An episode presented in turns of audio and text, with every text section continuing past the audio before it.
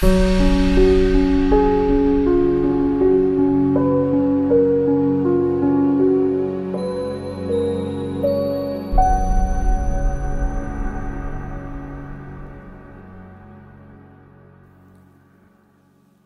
greet you again in the name of Jesus Christ. May the spirit of wisdom and revelation in the knowledge of Christ Jesus, our Lord and Savior, come upon you with awesome power, and you will, in Jesus Christ's name, know and understand all the things that you will, in your spirit, catch it and make it part of your devotional life.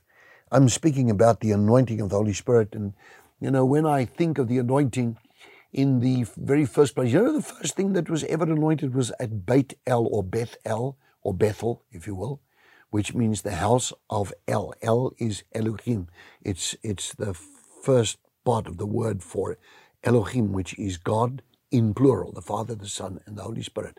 Beit El. So there, Jacob has a meeting with God. I was standing on that very place, because still is just a bare rock, exactly the spot where David was sleeping. The archaeologists have defined that there's the spot where David was. And I was there and I prayed there. I said, Lord, let the heavens open above me also. Let me also have these things. And just understand what it is. Now, Jacob made a vow to the Lord right there in Bethel. I'm going to another part of the of the Bible. It just happened to be, I'm just flowing with the Spirit here. You know, he went to Bethel. He saw and he said, Surely, how awesome is this place? God is here. He saw the ladder which in the Paleo Hebrew talks about like a stairway that goes up to heaven with the angels descending and going down and God at the top of it. And he was awestruck when he saw the Almighty. Jacob carried in his loins the entire nation of Israel. And I'm thinking to myself, what an awesome moment when I was there at Beit El. And, uh, and I'm thinking to myself, what happened then? What happened? What, what did he do there? When he saw that, he made a vow. The vow was one of commitment. He said, If the Lord be with me, and the Lord provide in all of my needs, and the Lord protect me against all danger, then I will again return to this land. And I will, of all that I get, I'll give the Lord a, a tenth of my income.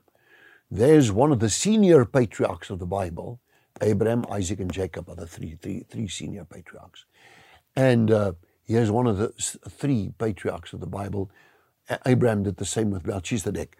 And, uh, and, and, and he says, Of all that I earn, I'll give you a tithing. And I was in that place too, and I said the same, very self same words. God took me up at his word and he blessed me.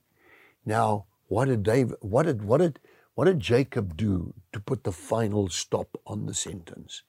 He took out olive oil.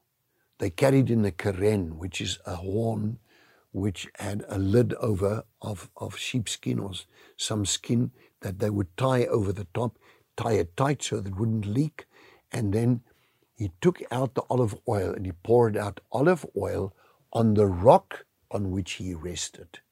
He rested on the rock of ages. It was a pillar, so he turned it upside down and he poured it out. Christ is our pillar. And it is said in various writings from the Hebrew research which we have done, passed through, that they went to Bethel. That's how they know about it. That they, they took a stone there, which was this long pillar like stone which is just right for a person to lay his head upon it. And they carried it to Jerusalem, and it became the rock which the builders rejected, the chief cornerstone. I greet you. I'll be with you tomorrow. Did you enjoy that? We would like to connect with you and share much more with you. Just click on the link below and follow there, and it'll open up a whole world, a whole new experience of great things of God just to bless you. We love you.